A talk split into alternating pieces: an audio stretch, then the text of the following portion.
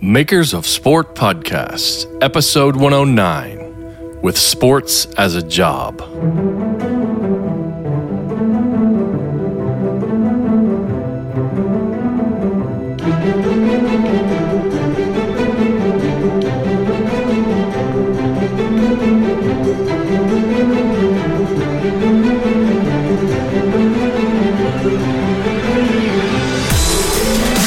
Hello and welcome to episode 109 of the Makers of Sport podcast. I'm your host, Adam Martin, at T Adam Martin on Twitter. This episode is a bit different as it's not me doing the interviewing. I was recently on another podcast in the sports business space called Sports as a Job. It's a series of podcasts and a website focused on sports industry news, people, and stories, hosted by a talented young man that works in small college athletics named Colby Castillo. Colby brought me on his show to tell the story of the founding of Makers of Sport, which I cannot believe happened six years ago, um, as well as to tell my story of being self employed, running a design studio full time for 14 years. Uh, by that, that I've re- rebranded that a couple different times, but it's it used to be known as Mountain and Company. Now it's known as TA Martin Studio. Some of you hardcore fans may remember when I told the story of that rebranding back on the Interception episode on episode 25 many years ago, where my friend Joe Bosack turned the mic back on me and I told my own story. Um, however, that was very early in the Makers of Sport journey, so there wasn't a whole lot. Uh, you know, again, it was only 24 episodes prior to that. Um, a lot has changed since then. Uh, many years later, many connections later. Um, this has been such a blessing running this show, meeting all of the people and going all the places that it has taken me. So I figured it might be time for a retelling or an update of that and where this thing has taken me on my own journey. So I decided to um, take Colby's audio of that interview and put it in here, as well as expose him to maybe some people out there that are looking for some other podcasts, and especially in the sports business space. It's not necessarily a design or creative related show, as he does interview people that work in like sports management and sports information directors and whatnot. But um, he did allow me to tell my own story, and honestly, he was a great interviewer. Uh, so I hope that you enjoy this interview that Colby conducted as I discuss my own career and the blessings Makers of Sport has brought me over the years. Without further ado, here I am on Sports as a Job podcast, interviewed by the host, Colby Castillo. From the time we are born, we are placed in a bubble. It may be a result of where we are born, the people we are around, or the information we are given. Our mission here on the Sports is a Job podcast is to pop the bubble and help everyone realize they control their own path. We will interview people working in sports to share their story and provide our take on sport industry topics. Hosted by Colby Castillo and Olivia Poutine. Welcome to the Sports is a Job podcast. Hello, everyone, and welcome back to another episode of the Sports is a Job podcast journey the working sports professional. My name is Colby Castillo, and unfortunately, I cannot be joined by our co host, Olivia, today. But I have a very special guest for all of you listeners. And, and it's an honor for me to have him on. And I mentioned it to him before we started recording, but he's really, because he's created a resource that's really the standard for sports as a job. We want to help sport professionals out there, and it's exactly what he's been doing um, really since 2014. So I have the founder of Maker Sports and an entrepreneur. So I'd like to welcome Adam Martin to the podcast. How are we doing today? Good, man. I appreciate you having me aboard. And you know, one of the interesting things for me, it's always the beginning. It's always of how someone got started. And I've been able to hear so many different perspectives and so many different reasons. So for you, Adam, what was the reason for you choosing the sports industry as kind of your career? Yeah, so it goes back to growing up in Kentucky, which is where I still live. Um, I had no choice but to be a Kentucky basketball fan. um, you know, you're just inundated with that here, and so so basketball, uh, the basketball bug bit me early, and uh, a byproduct of of basketball uh, is just the culture of basketball surrounding it, right? So that sort of like goes into sneakers and uh, we you know today it influences fashion and those types of things. So and then uh, i mean hip hop and those types of things growing up as well. Um, but i think when i made the choice to really pursue sport um, I, I, went to school for graphic design at a, a small school south of lexington kentucky called eastern kentucky university um, I got a BFA in graphic design, and my my initial goal was to really design sneakers. Right, it was like any any way I could figure out how to design sneakers. That's what I want to do. Right, and when I was in high school, I would draw I would draw like the covers of Slam magazine. Uh, there's like that famous Allen Iverson cover where he's got like his afro out and all those all these chains on. Mm-hmm. Um, so so I was always a basketball junkie, and um, and then reading Slam, uh, the the writing was so interesting to me, right? Because we were it was it, it kind of hit me at a certain time where I'm growing up. You know, I'm in middle school and we're learning how to write, mm-hmm. right? So like you know English, language arts, whatever those types of classes, and then Slam was writing in sort of like hip hop language. So to me, it was like, whoa, this is this is crazy. Like I didn't I didn't you know we didn't have these blogs and people sort of expressing their voice in that way.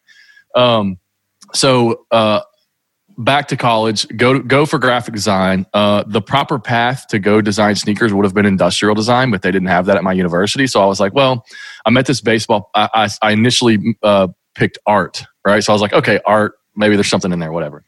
Um, met a baseball player at the school uh, in one of my first classes, and he was like, "Yeah, I wanted to do that too when I got recruited to come here, but they didn't have it, so I chose graphic design." I was like, "Well, what's graphic design?"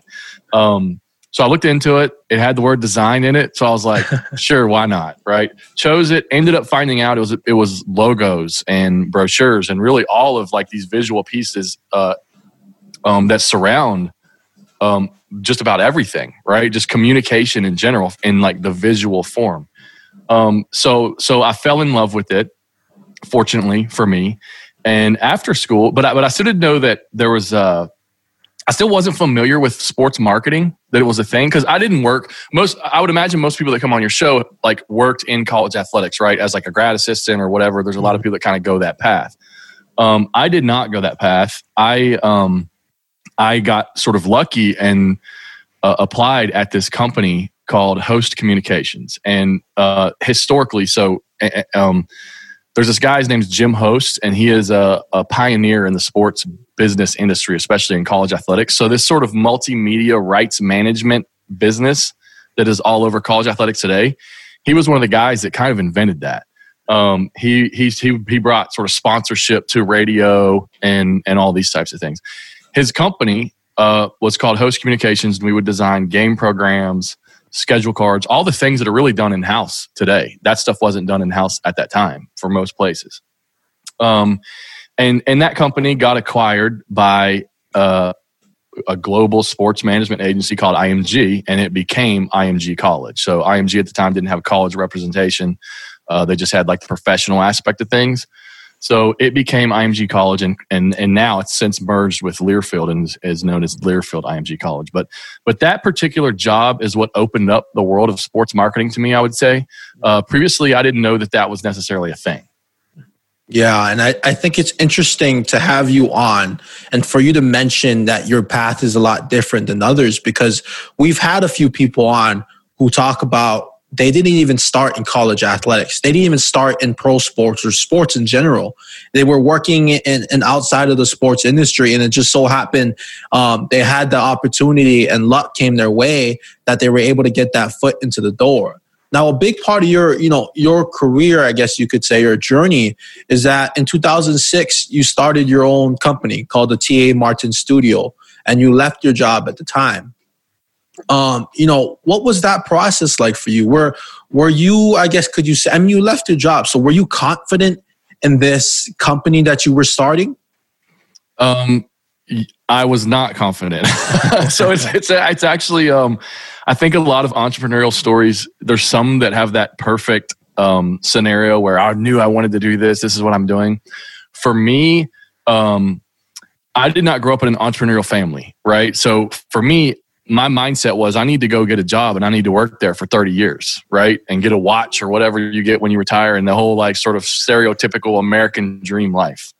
Um, so I, I did not know that entrepreneurship was even an option, right? Because even in school, like they don't even they don't necessarily teach that, right? Like whether you're in high school or college, it's like, hey, go pursue, uh, get a job. Like we want to pl- place you in a job or whatever after school. Um, so I was at Host Communications. It was a very, very, very stressful job, um, and and I knew that um, things were very cyclical. So you know, we were starting, we were designing things that I'd already designed before, um, and, and I would like my path forward there. Uh, speaking with people that have been there for a while, there was no no room to sort of essentially move up into like the next position. Our creative director at the time got completely eliminated. So the the the highest level I would have been able to go would have been creative director, but they basically just eliminated the position. So for me, I, I didn't see really a path forward. So um, I uh, at the time, I, my my now wife, uh, we've been married for uh, I think twelve years this summer. Um, but uh, at the time, we were dating and we didn't have any immediate plans on getting married. So I thought, man, I'm just going to quit and uh, and try to see if I can freelance for a while. But th- this whole time, like, I mean, I kept looking for jobs, right? So for me, I was like, this is just a temporary thing. But then, um, you know, you interview at a place, don't get the job, interview another place, don't get the job, and then out of necessity, you're just, I was just like, I need to like freelance so that I can pay some bills, right?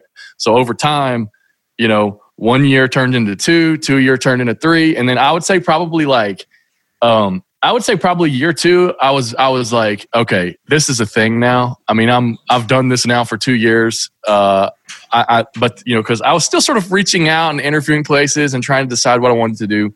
But um, at that point, I was like, I'm an entrepreneur, right?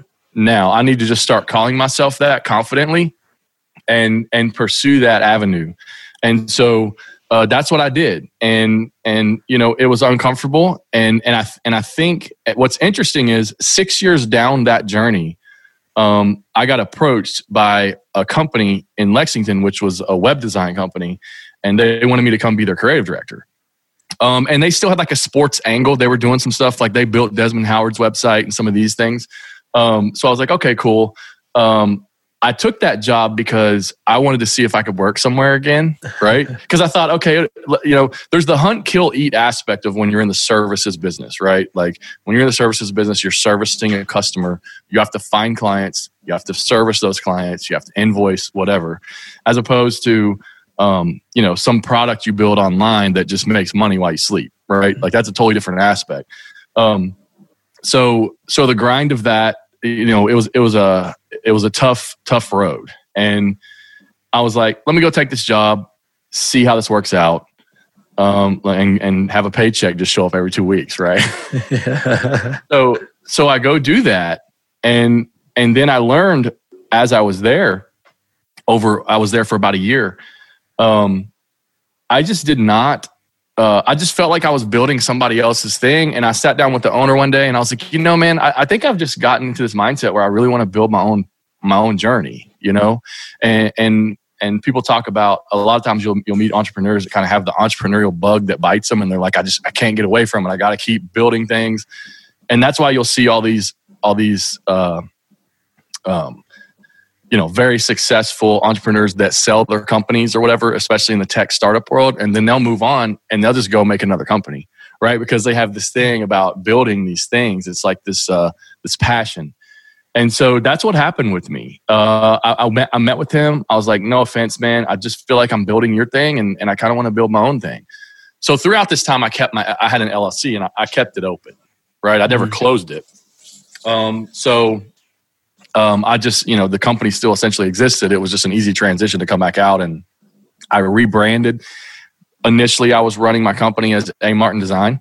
Um, so I rebranded and, uh, and, and then also when I left that company, that leads up to the start of Makers of Sport. So uh, I wanted to uh, challenge myself to do something because I'd already done the uncomfortable thing of starting like a freelance uh, creative business at that point, I wanted to do something completely different. Um, uh, in addition, right? Because I still need to make money, so the freelance business is what feeds the the thing. Um, so I was I, had been a podcast listener for years, uh, many many years, and and there was this one show I kept looking for that just didn't exist, which was this sort of intersection of design and sport. Um, so I was just like, look, man, I'm just going to try to figure this out and start it. And, and that, that kind of leads into that conversation. Yeah. And I, the one thing I do want to stick on, you know, you starting, um, you know, TA Martin Studio, a lot of times people say when you have your first business, right, you remember the first dollar you make. You remember the first person to give you that dollar. Um, would you happen to remember maybe the first company or or team or person that gave you that first contract in your freelancing company? definitely do. Um, and that would have that actually would have come before I even started the company. My first freelance client I ever did work for, um, I was when I was in college, my senior year of college, I interned for this uh, small advertising agency and and we did like car ads, you know, all kinds of sort of like the typical stuff that a that a a, a boutique advertising agency in a in a city would do. Um, and the president had this uh, music business on the side, and he had this um, this singer that he was promoting. So I, I did some posters for that singer, and and and got paid for it. But uh, my first uh, client, as an actual like when I'd set up an actual business, uh, was that agency. So what happened was they um, it, it, was it was a it was a guy that was a local entrepreneur, owned a bunch of car dealerships, owned a bunch of restaurants. He he got tired of dealing with ad agencies, so he started his own. And so um, that's where I interned at. But eventually, he was just not an agency guy, right? So he he couldn't he didn't know how that business worked. So eventually, people left. He couldn't keep talent, that type of thing and then um, they had just hired this marketing girl to come in to do to kind of run that in house but they were still she was still called that agency but it was basically just now working with his businesses mm-hmm. and so they still needed a designer to get the stuff done so they called me and and i worked with them you know through that transition so i mean it's it's for me you know listening to your journey you're doing a lot of this freelance work this creative work for companies outside of the sports industry and I think for a lot of people, when it comes to the creative side, um, they're looking at the different opportunities, especially right now with, with, with the pandemic and everything being at a hiring freeze for the sports industry. Uh, they're looking at maybe I should get an opportunity outside of the sports industry. You know, they, they don't want to limit themselves and they do have to pay the bills. So, what would you say to them? I mean, is design design, creative design the same no matter what industry it is? Well, there there are principles that that go across, right? I mean, you have to understand um, composition. You know, you have to understand um, good typography, how to work with words, how to make the, how, different hierarchies, how hierarchies work when you're putting when you're putting things in the layout. Um, you also have to understand the, the software, right? Which which a lot of times the software people will learn the software, but they won't actually learn the principles of graphic design, right? So people will learn how to make really interesting things in Photoshop, but there's there's still missing that piece of there's like this sort of refining aspect to it where people they may look at it and they're, and they're like I can't I can't figure out why I can't get this to look right right and and a lot of times it's because there's this lack of harmony I guess between all the elements right? Where like there should be a hierarchy and where's our focal point and what's the most important piece and all those things. So yes, those things do translate across um, across industry. I, I do like to tell people that sports, um, working in sports, uh, if if you, it's all in your in your mind, like how broad you make it, right? Like so, some people zero in on working in sports means working at a college, right, or working for a professional team.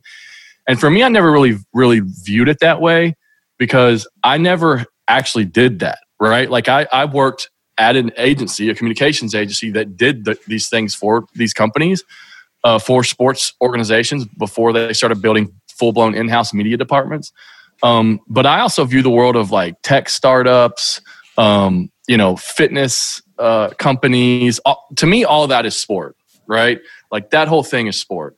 Um, and so if you broaden your your your your outlook on what on what the definition of sports working in sports is um, there, I, I feel like there's a lot of opportunity right now i personally still do take on non-sports related clients but my brand positioning the way that i position myself publicly is as a sports marketing designer um, i don't necessarily publicly sell the cert like you know i'm not out posting websites of like furniture companies and stuff like that saying i want to get this work right but i will do that work if if like a a referral or or a previous connection comes to me and it's you know something that that will work out. I will continue to take on those projects to supplement the the um you know and and pour back into the business uh, so that I can promote myself as like the sports branding and design uh, mm-hmm. studio.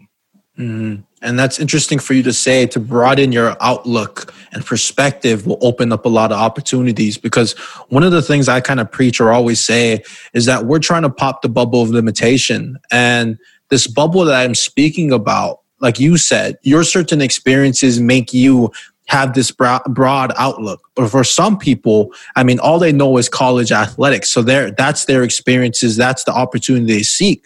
So bringing on someone like you, Adam, and all the other guests to explain that, like, hey, like these are the different perspectives, these are the different paths. So you realize that you can't, you don't have to just go down this narrow one. There's a hundred different more that you can go down towards.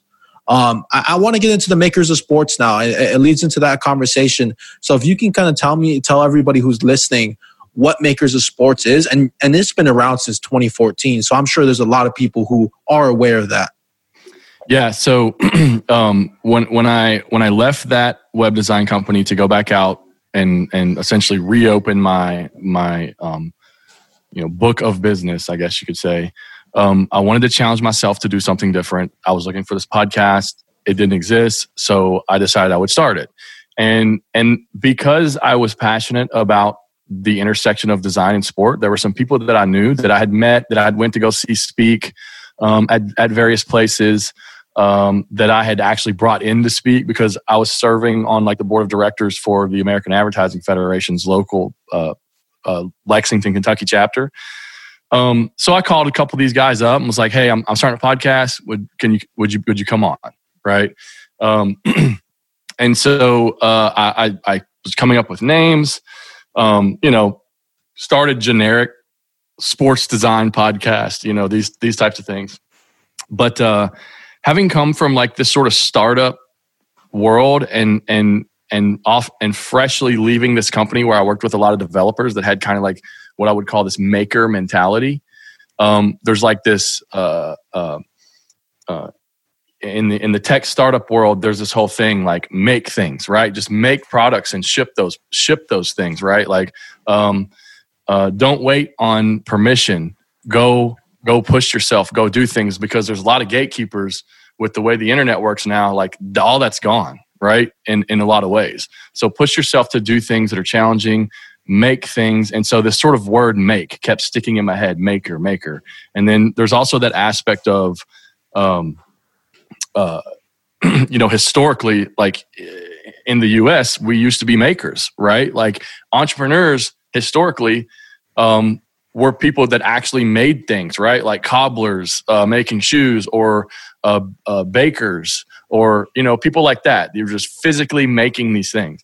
So I liked that word, um, and then and I also liked the word sport because it felt like it had kind of this um, global kind of feel to it. If if you notice, uh, if you pay attention to like in in Europe, they don't really say like when they they say sport right? Like they don't really use sports with the uh, with the plural. So I did like that, and I knew I wanted to be uh, um, a little broader than essentially my little reach here in the states because I'm a soccer fan.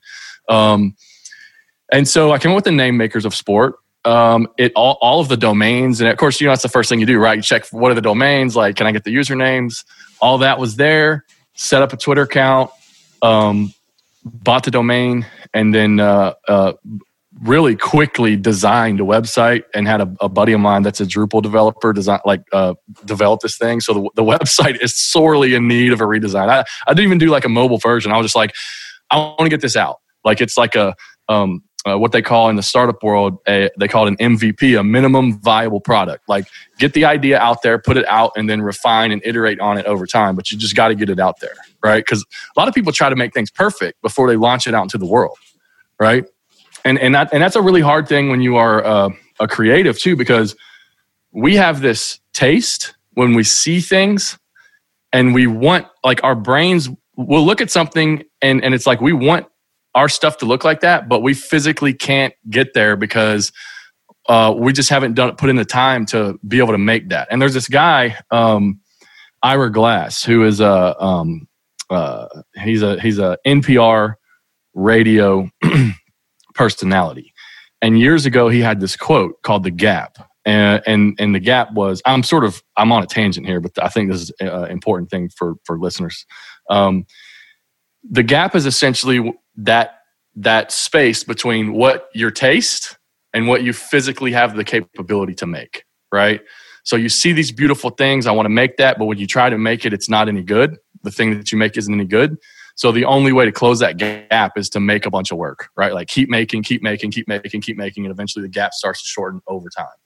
Um, so so knowing that, right, um, uh, was also a big part of that journey. And let's just publish things. Let's iterate in public. I'm not going to be good at any good at interviewing people in the beginning, right? I'm worried about that. Um, I also have um, I also have my own insecurities about like where I'm from, right? So there's a little bit of that whole like, what's this Kentucky hillbilly, you know, going to pop on the microphone? the last thing anybody wants to hear is this guy's accent, you know. Um, so so yeah, man, I just challenged myself, and and what started as a podcast, uh, and and it still is. The podcast is still very much a big aspect to what it what uh, makers of sport is. Um, but it's kind of become, I, almost would refer to it now as like a little more of just like a social media brand in general because I'm very active on Twitter and, and I'm posting a lot of links and I'm trying to interact. Um, uh, and, and I've, and I've sort of expanded though the, the, um, from just design to, I sort of have like these four buckets that I like to that I like to say that I sort of cover, so to speak, from like a, like a quote unquote media perspective. And it's essentially design, advertising, brands and startups right? So and and there's a, and and the through line through all that is creativity right? Like creativity weaves its way through all of those buckets. Um so yeah now i essentially interview people that um that meet one of those like that criteria um and then also that are doing interesting things right? So it ranges from people working in house as designers or creatives at say college athletics department to a professional team all the way to one of my recent interviews is, is a guy who makes who hand makes baseballs and kind of is trying to like revive this sort of historical era of baseball with these beautiful um, these beautiful balls. I've actually got one. I, this is uh so this is uh this is one of the balls and i don't know if yeah so my logo is on there and this company is called huntington baseball company. Um, so yeah man i mean and this is where this is where i talk about broadening your scope on creativity in sport right? Because i don't think a lot of people would think about this as a guy that is an entrepreneur that works in sports right? Mm-hmm. but he is. Uh, so yeah and and it's been such a such an incredible blessing makers of sport has it's it's um and and I'm sure you're finding this as well, which I think it's awesome what you're doing. Um, like you, people will say, I'll often get this thing, especially early on. People will say, "Oh, well, how does how does that thing make any money?" And it's like it's not always about the money, man. The the the um, you can't put a monetary value on the experiences that this thing has has given me right that the the places that it, that makers of sport has been able to take me the people that Makers of Sport has allowed me to meet. Um, you know, there's a guy that um, that I'm bringing on the show who is a um, is a, a, Syrian refugee who's sort of like um, in over in Europe right now. He eventually wants to come to the states, but he he, cre- he has created this startup um, that is a, a 3D. He makes 3D um, like assets for creative. So like uh, if you were designing a basketball court and you needed to have, I need to like mock up like the logo on the basketball court and all stuff. He's the guy that designs that court. Like he he sells these things. Um, his company is called Sports Templates, and like that, like me having an hour conversation with that guy. Um, that would have never happened if I didn't start Makers of Sport. It's so crazy because my my head was so zoned in on my little piece of like the US, you know, of like my city. I'm a designer in my city. That was where my market was. Um, and and this has just it's been incredible, man. It's been it's been insane. And and honestly, like I, I hope that you you get to have these same experiences with with what you're doing because um I enjoy. I've, I've I've learned that I really enjoy speaking with people and hearing their stories.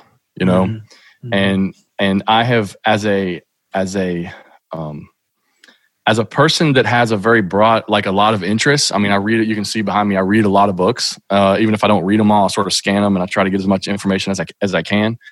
Um, I, I like to. I feel like that I'm able to have conversations with a lot of people, um, and and maybe maybe them leave with like maybe I can leave them with a little nugget of some some type of like blessing or some kind of like interesting piece that like they didn't know about or be able to pull something out of their story that they didn't think was that big of a deal right? Mm-hmm. mm-hmm. so and yeah man. it's it's it's interesting because you talked about like you can't put a monetary value on what it was you're doing. And i'm finding out now i mean i'm only november of 2019 that's when the podcast started. And like just like how you're doing it the podcast is the main thing of it.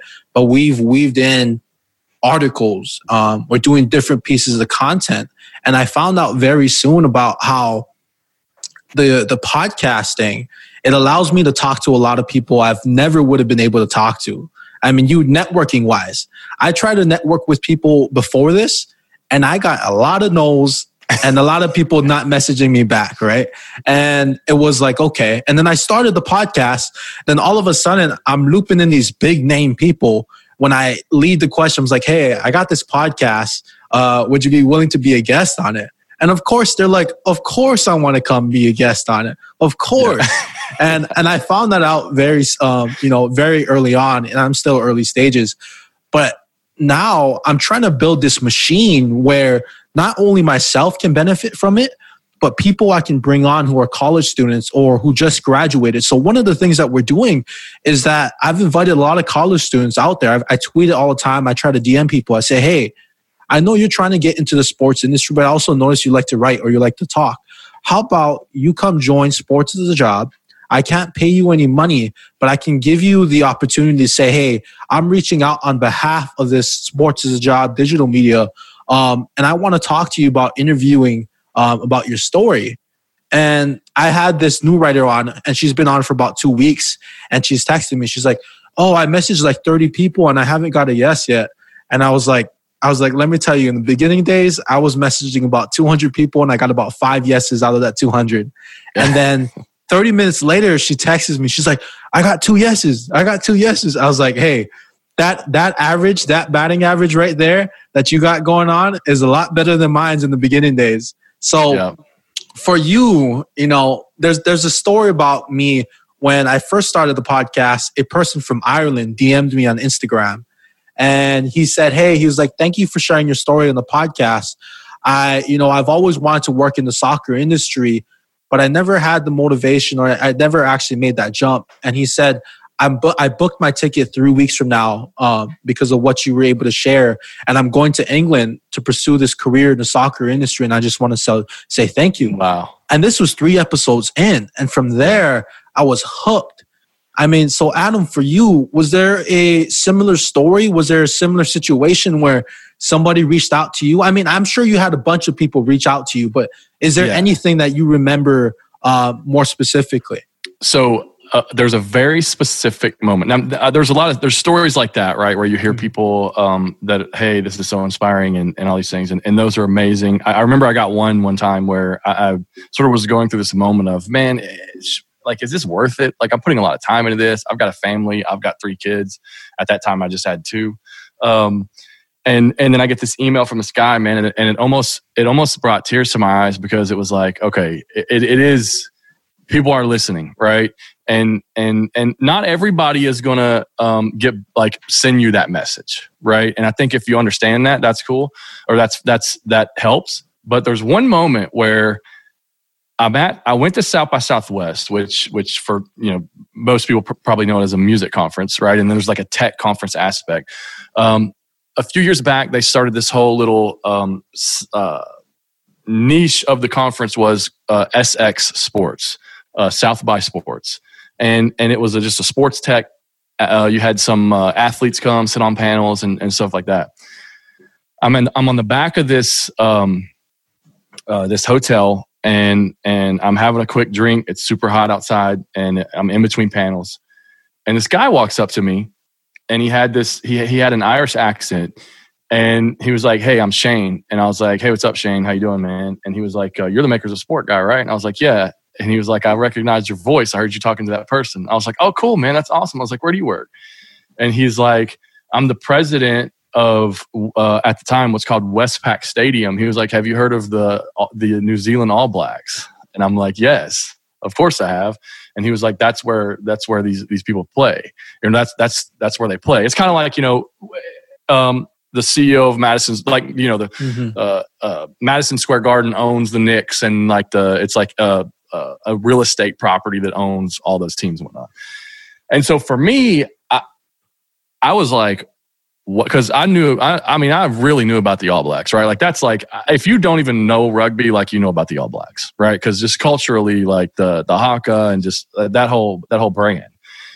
And so for me, I kind of had this moment of, wow, dude, like that, that's pretty big time, man. Like that this guy has, even if he listened to like half of an episode, the fact that he, the fact, well, the fact that he even knew who I was, right, was a major ordeal and and so and and in that same uh, that same day, I had a guy, another guy, come up to me who was like the director of marketing for like Australian, the Australian Cricket Association or something like that.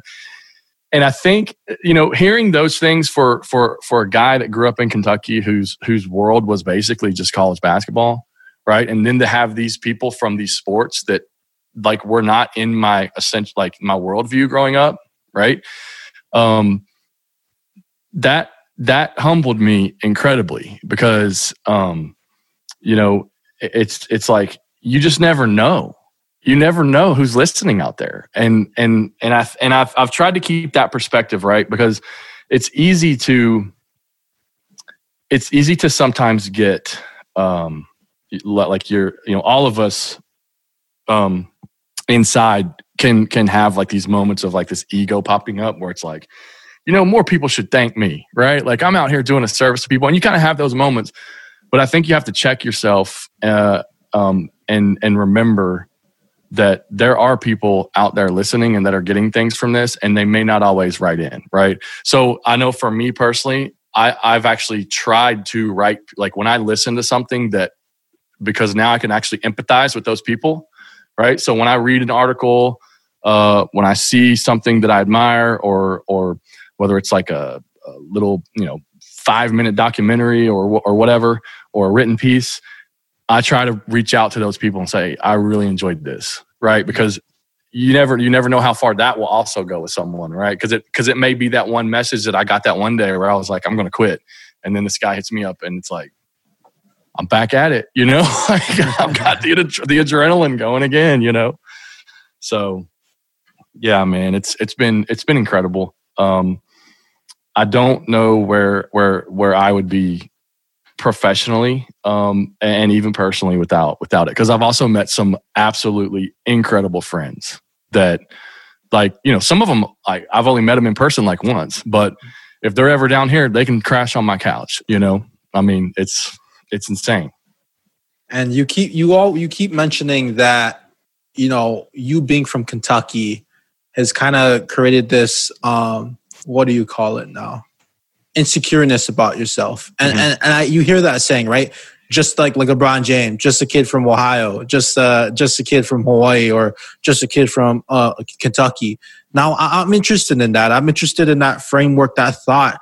But more importantly, how did you break that shell that shell of insecureness about being from a certain place? Because I'm from Hawaii, and we take pride in being from there because there's not many successful big name people out there outside of now people know who Barack Obama is, right. um, you know, Bruno Mars, uh, Marcus Mariota, but really outside of like sports or Barack Obama, there aren't really many people out there and they're like, oh, I'm just a kid from Hawaii. I can't make it big. I can't do this. Or I'm just a person from Kentucky. I can't do that kind of things. So, what helped you break that shell of, of that insecureness about being from Kentucky or just saying, hey, I'm not just that person from Kentucky. I'm more than that. I'm capable of doing more than just being that person from Kentucky.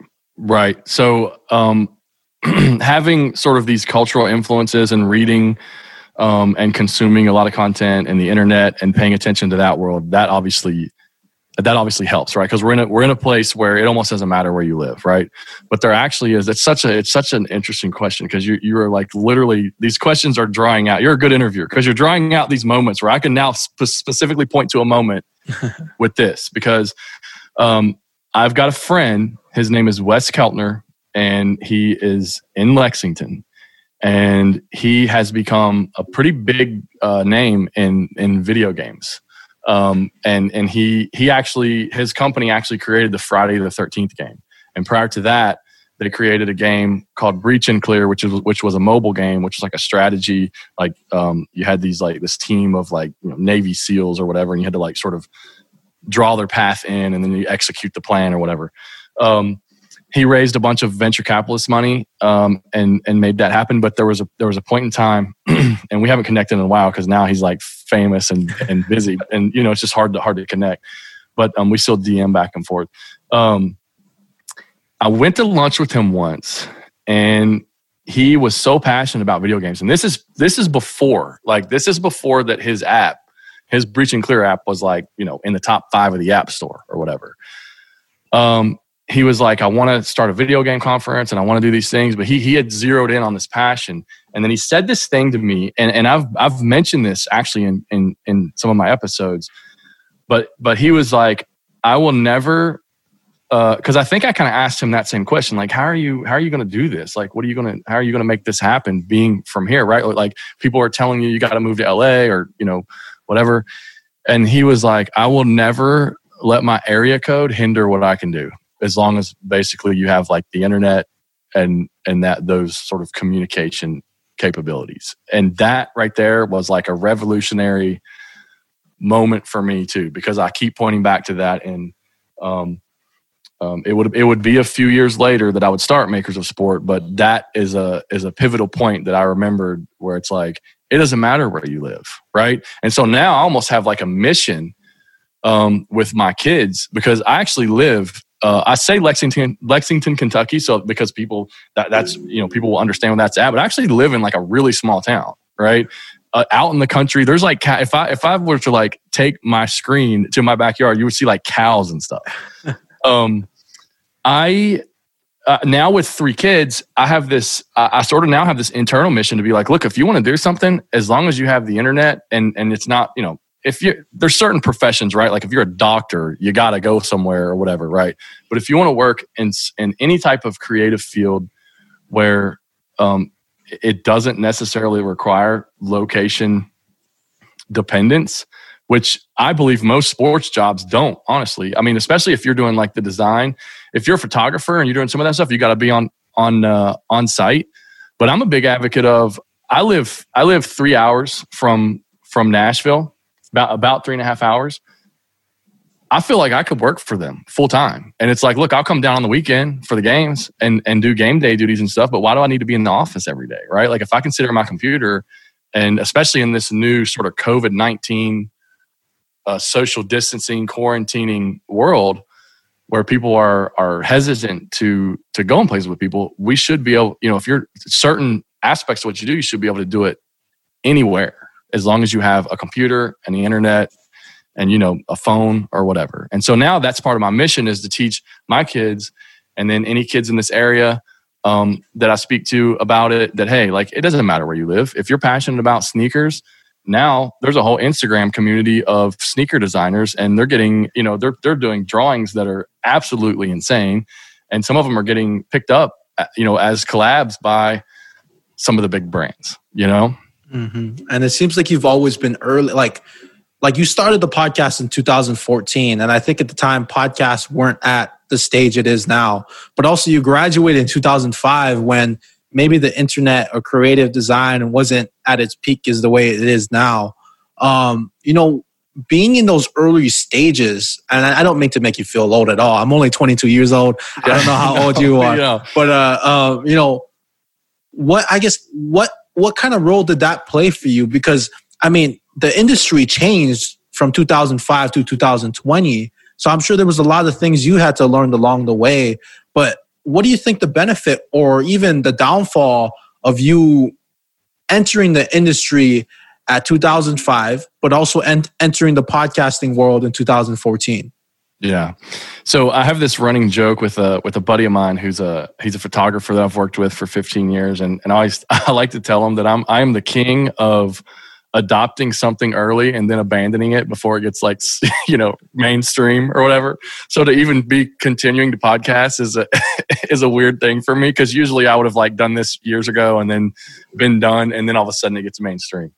Um, you know i was doing snapchat takeovers years ago of like you know designers in sports going to you know walking through their day to day or whatever um, so but but I'm I'm definitely I'm an early adopter. Some of that comes with me just being uh, um, you know being a techie, right? Like I just enjoy technology. I read technology blogs or you know follow Twitter accounts or have lists and and that kind of thing. Um, so so you know I, I have a genuine interest in technology, so that that helps me be an early adopter. Um, but I I have found, and this is what I really want to push for most people, is that um, I've seen some college friends that essentially, um, I would say my passion for learning did not come until after college. When I was in college, I was like, let me do the bare minimum to get my grade and get out of here. Right. I'm going to go like party or whatever. I was, I was not a, a, a great student. And, and I would say it wasn't until I was around maybe 24 or so that um, uh, maybe a little younger, maybe 23, um, it would have been right after I left that company, right? So because I knew that I had to like learn and and, and keep going because I didn't even know what an invoice was, right? Um,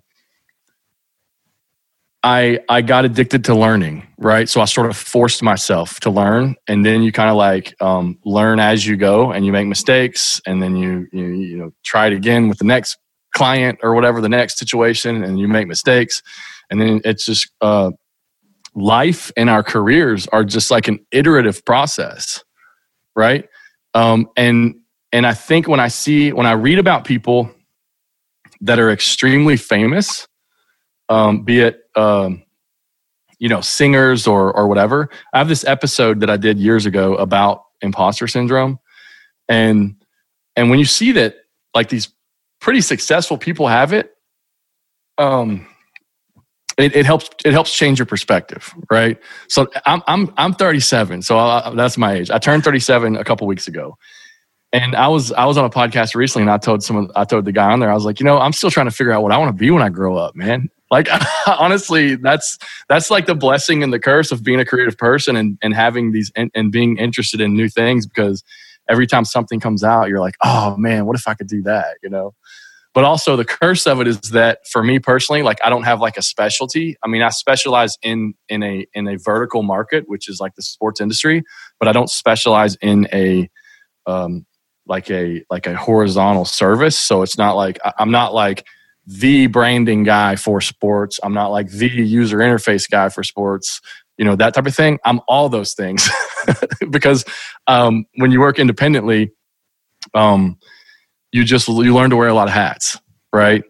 And so um, that I don't know that that's necessarily for everybody because I definitely do know people that have went all in on like one thing and then they become that that person. But my biggest fear has always been what happens when that one thing goes out of style, right? Like you've got all your eggs in that basket, right? And I see some of these designers and they got this one specific style, and there might I'll see a lot of art directors uh, across like the advertising landscape and they'll pick you can you can always tell who's sort of like the illustrator of the moment right because their work will start popping up on like all these all these brands and if you are in the know then you know who that person is but then they're gone and they're spit up and chewed out you know after a while because people are like tired of that look you know so so I, I try to be flexible and and i think that is why the early adopting aspect has been important to me um, and it's sort of just been subconscious at this point. Like I just I pick things up quickly and I learn things pretty quickly now. Um, but I will say that to start me on that journey, there was a year there was a year that I made a one uh, made a, a New Year's resolution to read one book per month. And I think that year I ended up reading like 19 books. So I exceeded that goal. And then since then, it's just like audiobooks, podcasts, you know, soaking up as much information as possible. Mm-hmm. And when you do that, you know, you're able to have um, a, a broad perspective on a lot of different things. But but I think that what you do start to see is is you'll start to weave this um this through line on like your own philosophies, right? So I've become like this very strategy minded person, like this brand strategy, like who are we? Um uh what what what do we who do they think we are on the outside? How can we influence that story? Right. A lot of people look at brands and like, oh, a brand is um, you know, especially schools or, or you can get caught up in like this in-house mentality where um, you're inside the bottle or you're in, you're inside the jar, but you can't see the label, right? Because you're mm-hmm. inside the jar. So what does the label look like, right? Like what do you look like to the outside perspective from a branding perspective? And that that has helped me to have a, a um, I try to think about that on both sides of that. Um, and and yeah, man, I mean, it's uh, this is it's funny because I'm kind of down a rant here, or, or, like I'm, I'm, I'm on a tangent here as far as like the whole early adoption thing. But I am very passionate about storytelling and and branding, and and and I feel like that that uh, if you study and you read a lot of things, it can help kind of mold your perspective on those things. Mm-hmm. Mm-hmm. And I'm such a in such an interesting situation because, like how you were saying, a lot of the things you started to learn was outside of college because you were looking at college. Well, I, I was kind of the opposite. I mean, I, I really did focus in and dive in to college because that's what the parents and that's what people you know tell you. You you dive in, you get your good grades. I had very good grades. Um, and I'm in this first year of working full time now, and my current position is doing event management and intramural um, operations. So basically, I'm in charge of home game operations at the small D2 athletic department. And when I started to think about doing the blog and this podcast, I started to find this new passion for storytelling. I've kind of always had this this passion for storytelling. I mean, I started writing poetry when I was in, in the seventh grade. And so I was always in touch, and there's many different forms of storytelling. And I'm in this situation now where I'm working full time, and I'm like, I don't know if I want to do that. But also, one of the things you were saying, like, you're helping build something that's not necessarily yours. And there's maybe there's frustration, and maybe there's something you want to go and do. And that's kind of the situation I am in right now is, is trying to figure out, you know, I found this new passion. And from what people say, I, I seem to be pretty good at it. Um, and I think we're bringing, I'm bringing value. I'm not making money off of the sports as jobs thing, but I'm still trying to figure out like, how can I turn this new found passion or this new skill into something I can do for the rest of my life. And that's where I'm currently at. But it, it's interesting for me, your story. I mean, you have a lot of advice within these stories that you, you, you are giving me. Um, who's a person that kind of inspires you? Who's your inspiration um, that you really look up to? Um, I I wouldn't say that there's necessarily one in particular. I don't. I'm not really. I don't really. Uh, the graphic design industry has this tendency to sort of sell, have this heroism sort of mm-hmm. thing. They put these people on a pedestal, and um, I kind of did that early on. and was like, oh, there's this famous designer and whatnot. And but outside of this world, nobody cares about that person, right? Like a famous designer is like being a famous dentist, right? Like nobody, nobody cares that much. But I would say now that my heroes, the, the things that inspire me the most is when I read about people that that uh, that take a risk, and it can be any level um, of of success, right? Whether it's like they sold a multi million dollar company, or it's like you know some some uh, you know mom and pop just was like we want to start a food truck, right? And so I think these stories about business and small business and people taking this passion to having this passion and then wanting to bring that passion to the world and, and, and serve people through that passion, that is what inspires me now, right? So um, here, you know, your own story, right? Like I, I love it when people pursue side projects um, because it it's a way to experiment, right? Like you have like this steady thing in your job, and all you're doing is you're you're adding additional skills um, to what you can bring to your day to day at the at the D two school, mm-hmm. and and and that's a whole other thing, man. I, I actually people that work for um, for high schools and and for um, smaller athletics um, programs, I have like the, the a ton of respect for those people, right? Because uh, you're kind of the um, you're kind of forgotten about in the grand scheme of things because you know it's easy to um and I'm not saying it's easy, their job is easy, but like if if I was to tomorrow go work at the you know the University of Kentucky, right? And say I'm like following Coach Cal around, and now I'm on the basketball program, and now my own personal brand gets associated with that, and I start building this following of Kentucky fans. How much of that following is really following me because of me, or just because I have that Kentucky, I have that access to Coach Cal, right?